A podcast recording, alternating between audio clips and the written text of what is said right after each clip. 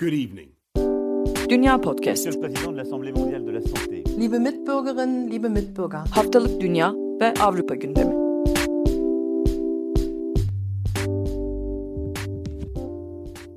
Dünya Podcast'tan herkese merhaba. Ben Nida Dinç Türk. Yeni haftada Avrupa'nın ve dünyanın gündemini e, özetlemek üzere yine buradayız. Program partnerlerim Seda Karatabanoğlu ve Akın Art'la beraber. Geride kalan haftanın e, gündeminde en dikkat çekici başlık aslında Fransa'nın üçüncü kez konfirman ilan etmesiydi. Seda Karatabanoğlu sayesinde Fransızca pronansımı da geliştirdiğimi hemen girişte not ederek dikkatleri üzerime çekmek isterim. Evet.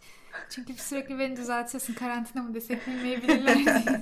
Neler oldu Seda Fransa'da? ya aslında beklediğimiz kadar büyük bir gelişme, e, çok sert önlemler alınmadı. E, 31 Mart çarşamba akşam Macron bir konuşma yaptı zaten e, önümüzdeki hafta başında yani pazar gününden itibaren çarşamba günü konuşacağım basına yansımıştı. Ancak Macron'un konuşmasında aktardığı önlemleri anlatmaya başlamadan önce Fransa'daki vaka sayısını ve aşılamalardan biraz bahsetmek istiyorum. 1 Nisan'da e, şu an biz 3 Nisan Cumartesi günü bu kaydı yapıyoruz. E, Macron konuştu, konuşmasının ertesi e, gününde 1 Nisan'da 50 bin den fazla vaka kaydedildi. 2 Nisan'da da 46 binden fazla vaka kaydedildi. Yine bugün itibariyle ilk dozu 9 milyona yakın kişi oldu. İkinci dozu ise 3 milyona yakın kişi oldu. Toplamda 12 milyonu biraz aşan bir aşılama durumu var. Fransa nüfusu 66 milyon diye hatırlatmak isterim. Macron aslında çok net bir açıklama yaptı. İlk başta biraz lafı çevirdi konuşmasında. İşte herkese teşekkür etti. Önlemlere uymamız lazım vesaire vesaire diye konuştu. E, zaten iki haftadır e, Fransa'da 19 19 departmanda uygulanan önlemler vardı. Konfirman önlemleri vardı. Bu önlemler tüm ülkeye yayıldı. Bugün başladı önlemler ve 2 Mayıs'a kadar sürecek. Yani toplamda 4 hafta uygulanacak. 4 ve 5 Nisan'daki Paskalya Bayramı'nı da içine alıyor aslında bu ıı, dini etkinlikler, ziyaretler vesaire. Bu yasak kapsamında olacak ve büyük oranda gerçekleştirilemeyecek gibi gözüküyor.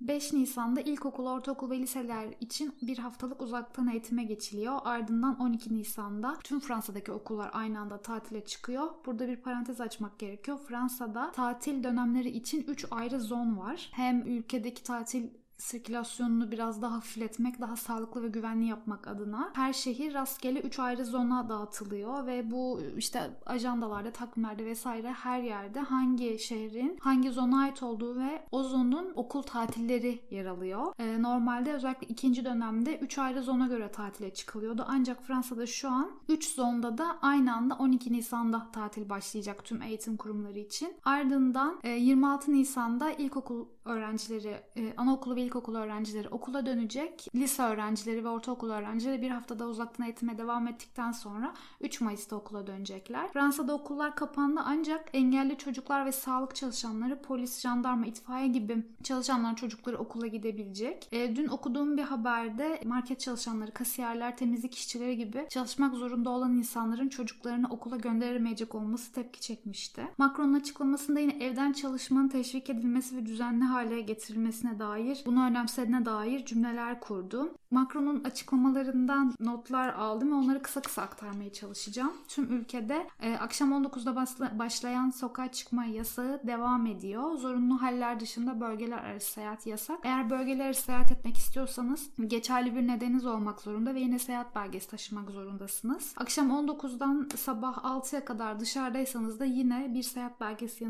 yanınızda bulunmak zorunda. Temel ihtiyaç ürünü satan mağazalar dışındaki her yer kapanıyor. Önceki haftalarda alınan kararlara göre Fransa'da kitapçılar ve çiçekçiler temel ihtiyaç ürünü olarak değerlendirildiği için bu dükkanlar açık kalacak. Eğitim kurumları kapanıyor demiştim ancak üniversite öğrencileri haftada bir gün okula gitmeye devam edecek. Macron bununla ilgili herhangi bir düzenleme olmadığını açıkladı. Fransa'da biliyorsunuz işte evden şu kadar çıkabiliyoruz, şu kadar saatle çıkabiliyoruz gibi saçma kurallar vardı.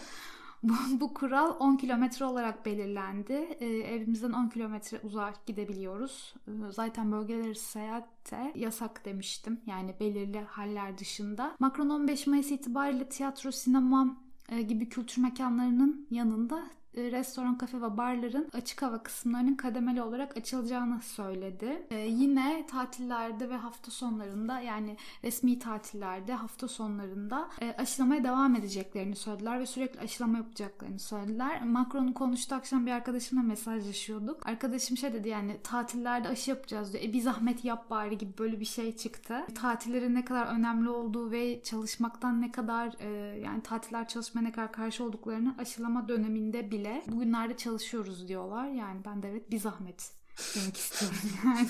bir yıl oldu artık. E, Macron aşılama takvimine dair de detaylar verdi. 60-70 arası kişilerin 16 Nisan itibariyle 50-60 yaş arası kişilerin ise 15 Mayıs itibariyle aşılanacağını söyledi.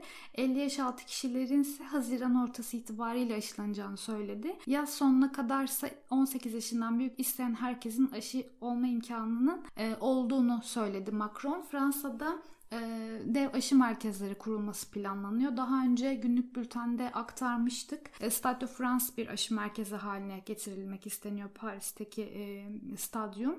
Bunun yanında yine Paris'te yer alan eğlence merkezi Disneyland'ın bir aşı merkezi haline getirilmesi açıklanıyor. Ee, yine aşı ile ilgili bir gelişme Pfizer-BioNTech'in Amerika'da yaptığı bir araştırma uçlandı ve 12-15 yaş arası 2260 çocukla yapılan araştırmada aşının bu yaş grubu üzerinde %100 etkili olduğu açıklanmıştı. Aslında bu olumlu sonuçlar aşıya dair yine geçtiğimiz hafta e, Pfizer-BioNTech aşısının varyasyon, varyasyonlar üzerindeki etkileri açıklandı ve neredeyse hepsi %90 civarında. Aslında bu gelişmeler Fransızların aşıya bakışını da olumlu yönde değiştiriyor. Daha önceki programlarda sürekli e, Fransızların aşı olmak istemediğinden bahsediyordum ve bu oranın düşük olduğundan bahsediyordum. Son yapılan ankete göre Fransızların %64'ü aşıya olumlu bakıyor. Macron açıklamasından e, bir gün sonra 1 Nisan'da Başbakan Castex hem mecliste hem senatoda bu önlemleri oylamaya sundu ve oyla kararları detaylandırdı aslında uygulamaya dair. Ancak Castex'e büyük bir tepki vardı hem senatoda hem mecliste. Bu kararları halka açıkladıktan sonra oylatıyorsunuz. Biz e, bu, bu, buna karşıyız dendi ve mecliste 577 vekilden 348 sadece oy kullandı. Senatoda ise 348 senatörden sadece 41'i oy kullandı ve bu çok düşük bir rakam aslında. Diyeyim ve korona gündemini kapatayım. E, yine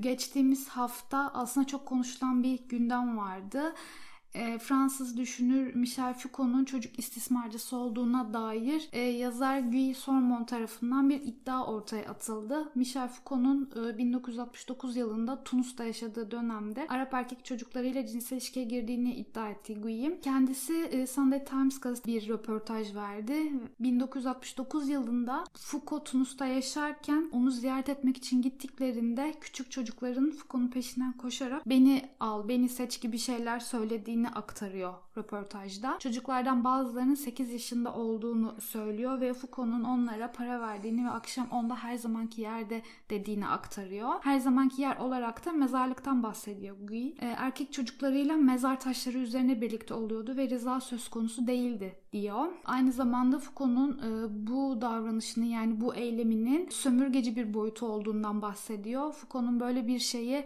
Fransa'da yapmaya cesaret edemeyeceğini edemeyeceğinden bahsediyor. Basının da durumdan haberdar olduğunu ancak Foucault'un ünü nedeniyle bunu e, ortaya çıkarmadıklarını söylüyor. Kendisine dair de ahlaken son derece iğrenç bulduğu bir şeyi polise bildirmediği için pişman olduğunu söylüyor. Son olarak Fransa'da bir Danıştay kararı var. Aslında laikliğe dair bir karar e, olarak okunabilir bence. Fransa'da iki dernek Katolik vatandaşların Paskalya haftasında e, saat 19'da başlayan sokağa çıkma yasağında e, toplu etkinliklere katılabilmek için e, bu saatin değiştirilmesini talep ediyor. E, mahkemede bu talebi reddediyor. Virüsün yayılımının son dönemlerdeki artışını alınan tedbirleri tedbirler çerçevesinde ibadet yerlerinin 19'a kadar açık olduğunu, dini törenlerin e, bu saatler içerisinde yerine getirebileceğini söylüyor. Mahkeme kararında e, şöyle bir ifade kullanıyor.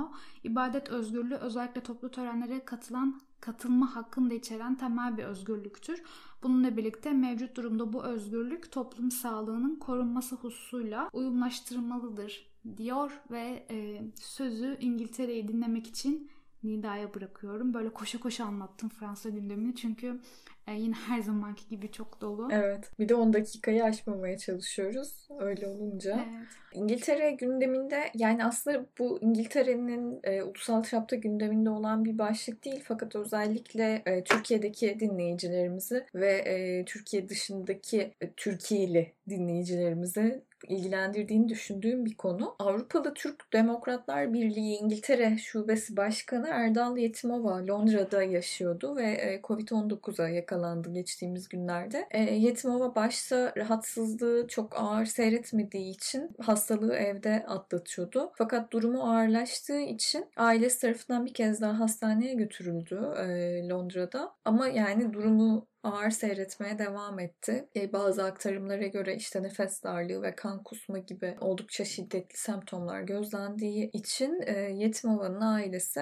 e, AK Parti İstanbul Milletvekili Zafer Sırakaya ile temasa geçmiş ve gerekli girişimlerin ardından Yetimova e, Sağlık Bakanlığı'na ait bir ambulansla İstanbul'daki Başakşehir, Çam ve Sakura Şehir Hastanesi'ne e, aktarıldı Londra'dan. Bu konu tabii şeyle birlikte gündeme geldi ve çok tartışma e, yarattı. Önceki gün İzmir'de hastane de e, yatak beklerken hayatını kaybeden e, Aslı Özkısırlar'ın durumuyla birlikte değerlendirilerek e, büyük bir haksızlık ve ayrımcılık e, olduğu eleştirileriyle gündeme geldi. Açıkçası Londra'da da bu tartışılan bir konu. Londra'daki e, Türkiye ile toplum arasında tartışılan bir başlık. Yetimova'nın İstanbul'a e, aktarılmasının ardından buna vesile olan kişi e, AK Parti İstanbul Milletvekili Zafer Sırakaya bir e, açıklama yaptı e, sosyal medya hesabından. Büyük Türkiye vatandaşını yalnız bırakmaz. E, Covid tedavisinin yanı sıra Türkiye'ye nakli için gönderilen uçağımıza ambulans araç hizmeti dahi verilmeyen işte Erdal Yetimova'yı kuyruğunda Türk bayrağı olan ambulans uçağımızla İngiltere'den Türkiye'ye getiriyoruz. Süreci başından sonuna kadar takip eden Cumhurbaşkanımız Sayın Recep Tayyip Erdoğan başta olmak üzere Sağlık Bakanlığı Bakanımız Fahrettin Koca, Dışişleri Bakanımız Mevlüt Çavuşoğlu ve Dışişlerinden sorumlu Genel Başkan Yardımcımız Efkan Ala'ya emekleri için teşekkür ederim ifadelerine yer verdi. Tabi bu açıklamanın ardından da Yetimova'nın Londra'dan İstanbul'a nakli bu boyutuyla da tartışılmaya başlandı. Ee, zaten aslında Covid süresince İngiltere'deki Türkiye'li toplumun tedaviye e, erişimi ve tedavi olabilmek için Türkiye'ye gitmesi gibi başlıklar bir biçimde tekrar gündeme gelmişti. Bu da dediğim gibi burada aslında ulusal çapta bir başlık değil fakat bizim dinleyici kitlemizi yakından ilgilendireceğini düşündüğüm için yer vermek istediğim bir konuydu. Ulusal çapta ne tartışılıyor Nida diye soracak olursanız tabii ki Oxford AstraZeneca aşısı tartışılıyor. Geride kalan haftalarda Avrupa'da da e, kanda pıhtılaşmaya yol açtığı sonrasıyla kullanımı durdurulan, sonrasında da belli bir yaş üstündeki kişilere uygulanmasına karar verilen e, Oxford AstraZeneca aşısının İngiltere'de de aşı olan bazı kişilerde benzer semptomlara yol açtığı söyleniyordu. Geride kalan haftada günlük bültenlerimizin birisinde bu konuya dair bir haber paylaşmıştık. Uzmanlar tıpkı Avrupa'da bu vakalarla karşılaşıldığında kullandıkları ifadeleri tekrar ederek aşının faydaları risklerinden daha fazla sakın aşılamayı yavaşlatmayın ya da durdurmayın gibi çağrılarda bulundular. Ancak Bugün İlaç Düzenleme Kurulu BBC'ye bir açıklamada bulundu. Birleşik Krallık'ta Oxford AstraZeneca aşısı yaptırdıktan sonra kanda pıhtılaşma vakası yaşayan 7 kişinin öldüğünü açıkladı. E, toplamda 24 Mart'a kadar aşılanan 18 milyon kişinin 30'unda bu vakaya rastlanıyordu. 30 kişinin 7'sinin hayatını kaybettiği söylendi. Tabii halen daha e, bu bir tesadüf mü yoksa gerçekten aşının yan etkisi mi emin olunamıyor. Buna dair araştırma sürüyor. E, Dünya Sağlık Örgütü de e, Avrupa İlaç Ajansı da bu sonucu yineledi. Yani hani bunun gerçekten hala aşıyla bağlantılı olup olmadığını bilmiyoruz diye. E, AstraZeneca'dan bir sözcü de tıpkı e, Avrupa'daki vakaların ardından uzmanların yaptığı açıklama gibi aşılamayı durdurmayın. E, hasta güvenliği şirketin en yüksek önceliği olmaya devam ediyor. Bu sonuç belirginleşmedikçe aşı yapmaktan vazgeçmemeliyiz dedi. Az önce de aslında biraz benzer bir konu üstünde konuştuk. Tekrar hatırlatalım. Bu endişe sebebiyle Almanya, Fransa, Hollanda ve Kanada'da Oxford AstraZeneca aşısı yaş e, sınırlamasıyla uygulanıyor. 60 yaş üstündeki kişilere uygulanmasına karar verildi. Daha genç e, kişilerin bu aşıyı almamasına dikkat ediliyor. Son başlıksa aslında geride kalan bir haftadan uzun süredir bu böyle kaynayan bir suydu gündemin arka planında. Bu hafta itibariyle iyiden iyiye gündemi işgal etmeye başladı. İngiltere'de polise verilen yetkilerin artırılması yönünde bazı e, yasal değişiklikler yapılmaya hazırlanıyor. Bildiğiniz gibi aslında İngiltere polisi dünyanın en ne, ne demeliyim en inisiyatifsiz polis kuvvetlerinden birisi diyebiliriz. Silah taşıma yetkileri dahi e, yok. Özellikle son bir yılda Covid-19 karşıtı protestoların artmasıyla ve polisin e, biliyorsunuz bu arada müdahalesiyle ilgili de çok fazla konu e, konuşuldu. Covid-19'un biraz polisin e, müdahale yetkisini aştı masına neden olduğu ve polis şiddetinin tartışmalı bir konu başlığına döndüğü günleri geride bırak. Sarah Everard olayının da ardından bunun üstüne de e, polise daha fazla yetki vermeyi gündeme getiren bir yasa tasarısı büyük bir tepkiyle karşılanıyor. Londra'nın merkezinde, İngiltere ve Galler'de birçok şehirde kendini tekrar eden birden fazla protesto düzenleniyor. Bunlar aslında özetle şöyle bir eleştiriyle karşılanıyor. Muhalif kişilerin protesto hakkında bir saldırı ve e, otoriterliğe doğru bir adım olarak niteleniyor. Devlet temsilcilerine suç işleme yetkisi veren yeni yasalarla ve yargı sistemindeki değişikliklerle birlikte güç dengesinin yetkilere yöneltildiği ve bireysel özgürlüklerin aşındırıldığı dile getiriliyor. E, bununla ilgili İşçi Partisi'nin eski lideri Jeremy Corbyn bir e, açıklama yaptı. Parlamento meydanında e, yapılan bir gösteri sırasında kalabalığa karşı bir konuşma yaptı. Bu sırada Corbyn şöyle bir şey söyledi. İnsanların bugün sahip olduğu temel hakların aslında protesto hakkından geldiğini hatırlattı ve barış ve adalet dolu bir dünyada yaşamak istiyorum. İnsan hakları ve demokrasi dünyasında yaşamak istiyorum ve bu süreçte insanları rahatsız hissettirmeye hazırım istiyorum dedi.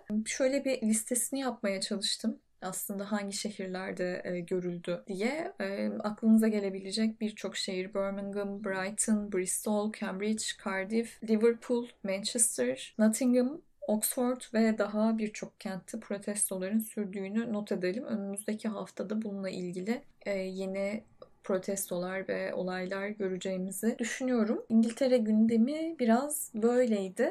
Ee, en son Almanya kaldı. Almanya'da da tuhaf haberler var diye biliyorum.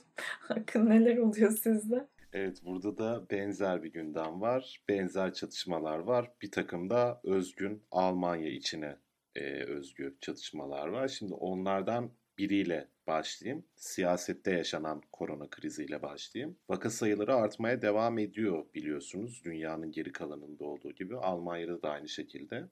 Angela Merkel geçen pazar günü bir televizyon programına çıktı. Anvil'e çıktı. Yani Almanya'nın en meşhur e, sunucularından biri diyeyim. Ve burada bir takım açıklamalar yaptı. Eyaletlerin kararları uymak konusunda görüş birliğinde olmadığını belirtti. Çok parçalı hareket edildiğini belirtti vesaire. Will de haklı olarak kimleri kastettiğini sordu. Çünkü kastettiği isimlerden bir tanesinin Kuzey Ren-Vesfalya eyaleti başkanı aynı zamanda da Merkel'in e, halefi olan yani CDU'nun yeni genel başkanı Armin Laschet olduğu gözüküyordu. Armin Laschet'ten mi bahsediyorsunuz diye sordu. Merkel işte topu çevirmeye çalıştı. İşte evet bazı eyaletler var falan. Bir kere daha Laschet'ten mi bahsediyorsunuz deyince evet özellikle işte Kuzey Ren-Vesfalya ve bir eyalet daha söyledi hatırlamıyorum şimdi. Onlardan bahsediyorum diye vurgulamak zorunda kaldı. Bunun üzerine tabii siyaset bir miktar karıştı. Çünkü eski yani şu anki başbakan partinin yeni genel başkanı ile böyle bir gerilim yaşadığını belirtmiş oldu. Fakat Laşet yaptığı açıklamada bundan alınmadığını, başbakanla iyi bir güven ilişkileri olduğunu ve Merkel'in ülkeye kriz sırasında iyi liderlik ettiğini söyledi. Çünkü ortalığın karışması önümüzdeki seçim sürecinde de CDU'ya çok bir şey getirmeyecektir diye düşünmüş olsa gerek o da. Okulların açılıp açılmaması konusunda merkezi bir karar alınması gerektiğini de söylemiş başka bir röportajında. Laşet de bu noktada merkezi planlama yapılması gerektiğini okullar noktasında Ben niye Tayyip Erdoğan gibi noktasında diye konuşmaya başladım acaba? Neyse. E, Markus Söder biliyorsunuz. E, Hristiyan Birliği'nin Birlik Partilerinin bir diğer önemli figürü. E, federal hükümetin daha çok yetkiye sahip olması gerektiğini o da belirterek Merkel'e destek olmuş. Yani önümüzdeki günlerde eyaletlerin inisiyatif kullanarak belli uygulamaları uygulamadıkları noktada salgın hastalıklarla mücadele yasasında bir takım değişiklikler yapılması ve yetkinin büyük oranda merkezi federal hükümette toplanması söz konusu olabilir. Önlemlerin sertleştirilmesi gerektiğine dair de Almanya'nın son iki senedir yaklaşık en ünlü viralı olan Christian Drosten'ın bir açıklaması oldu. Drozden ciddi bir kapanmaya ihtiyacımız olduğunu, şu anki kapatma önlemlerinin pek de bir e, etki yaratmadığını, Paris ve Londra'daki durumun da parçalı kapatma önlemleriyle bu kadar agresif bir virüsün üstesinden gelinemeyeceğini gösterdiğini söylemiş. Bunun olabilmesi için de bir politik iradeye ve halk desteğine gerek olduğunu söylemiş. Şimdi ARD, Alman Kamu Televizyonu bununla ilgili bir araştırma yapmış. Halkın %48'i bu araştırmaya göre önlemleri yetersiz buluyor, mevcut önlemleri. Ve 2-3 haftalık sert bir kapanma önerisine bu konuşulan önerilerden bir tanesi önümüzdeki günler için %67 oranında destek var. Karşı çıkanların oranı da %30. Şimdi burada %67 gayet tatmin edici bir rakam tabii ki. Fakat şunu da gözden geçirmek gerekir bence. Karşı çıkan %30'un ne düzeyde karşı çıktığı, ne kadar sert karşı çıktığı da bence önemli. Çünkü %30 kayda değer bir rakam. Niye söylüyorum bunu? Bildiğiniz gibi Alman dünyanın her yerinde var benzer şeyler, eylemler. Almanya'da da var. Querdenker kuruluşu, kuruluşu da değil de işte organizasyonu diyelim. Bir süredir Almanya'nın çeşitli şehirlerinde eylemler yapıyordu. Bugün de Stuttgart'ta birkaç bin kişinin katıldığı ve korona önlemlerini protesto eden bir e, protesto gösterisi gerçekleştirdiler. Bunun gibi protestoların başka şehirlerde belli aralıklarla yapıldığını söylemek gerekiyor. Geçen hafta da Kassel'da yapılmıştı. Onu aktarmıştık hatırlarsınız. Şimdi aynı araştırma önemli bir sonuç daha göstermiş. Hristiyan Birlik Partilerinin oy oranları unuttum kaç yıl sonra ama çok uzun yıllar sonra ilk defa %30'un altına inmiş. %27 gözüküyor şu an. Yeşillerin oy oranı %22 gözüküyor. Sosyal Demokratların %16. Aşırı sağcı AFD'nin %11. Liberallerin %9 ve Sol Parti'nin %7 şeklinde oy oranı var. Daha önce yaptığımız programlarda bahsetmiştik. Önümüzdeki senaryoların büyük ihtimalle Yeşiller Hristiyan demokratlar veya sosyal demokratlar, yeşiller, liberaller şeklinde olacağını, bu iki kompozisyon üzerinde daha çok tartışıldığını bu ankette bu doğrultuda bir e, sonuç gösteriyor önümüzdeki hükümet senaryosuna dair.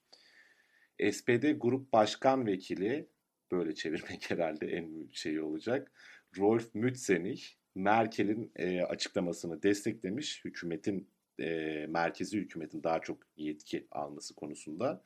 Fakat ciddi de bir sistemde bulunmuş. Biraz e, sert de konuşmuş sayılır bence. Keşke Anvil'e dert yanacağını hükümete bu konuda öneri getirseydi ifadesini kullanmış. Öneriye son derece şaşırdım ve samimiyetsiz buldum. Çünkü bu öneriyi SPD grubu defalarca meclise getirdi. Öneri CDU ve başta Angela Merkel tarafından onun çabaları sonucunda reddedildi demiş. Bu noktada şey olduğunu, Merkel'in tutarlı olmadığını, eskiden bu önerileri reddettiğini, şimdi bu noktaya geldiğini söylemiş. Fakat öneriyi yine de desteklediklerini belirtmiş.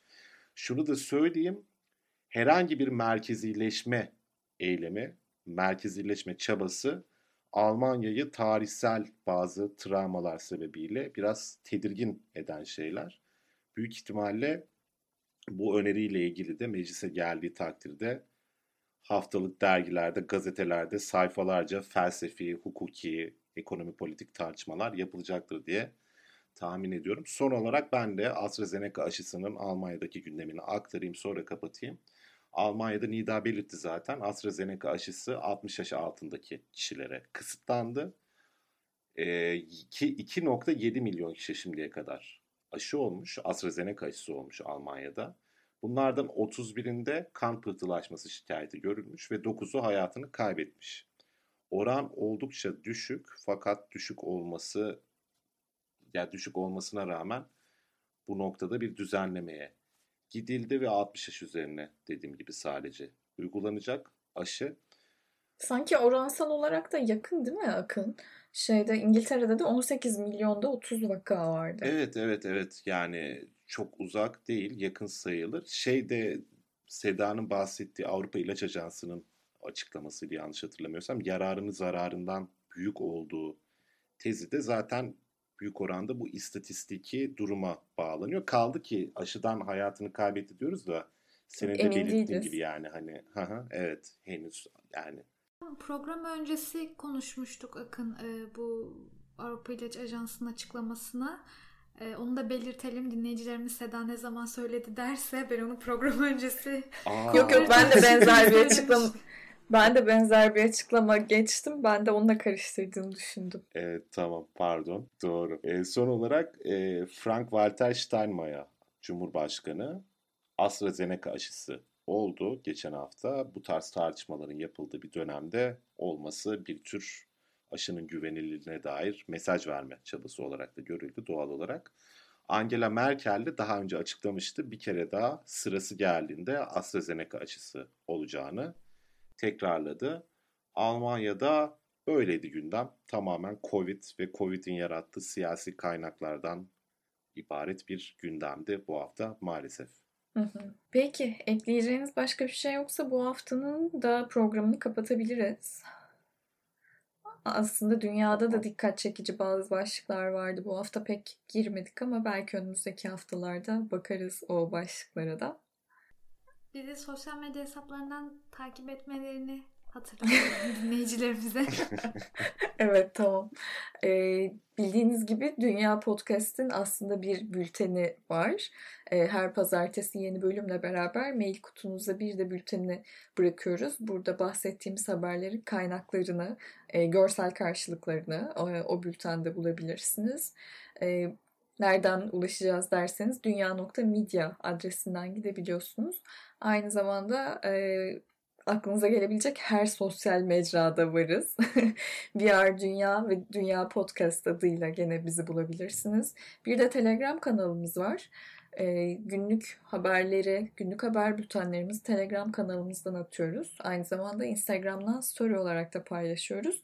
Yani dünyanın haberini size ulaştırmak için elimizden geleni yapıyoruz diyelim. Ee, uzun süredir almıyoruz kendisini. Teknik Masada Serdar Varol var. Ee, onu unuttuğumuz için arada sırada bize trip atıyor. Haklı. Ee, böyle e, 30 30 dakikayı tamamlamış olmanın e, rahatlığıyla bu tür küçük hatırlatmaları da yaparak bu bölümü sonlandırıyoruz. Önümüzdeki hafta tekrar burada olacağız. Görüşmek üzere. Hoşçakalın. Görüşmek üzere. Good evening. Dünya Podcast. Liebe Mitbürgerinnen, liebe Mitbürger. Haftalık Dünya ve Avrupa gündemi.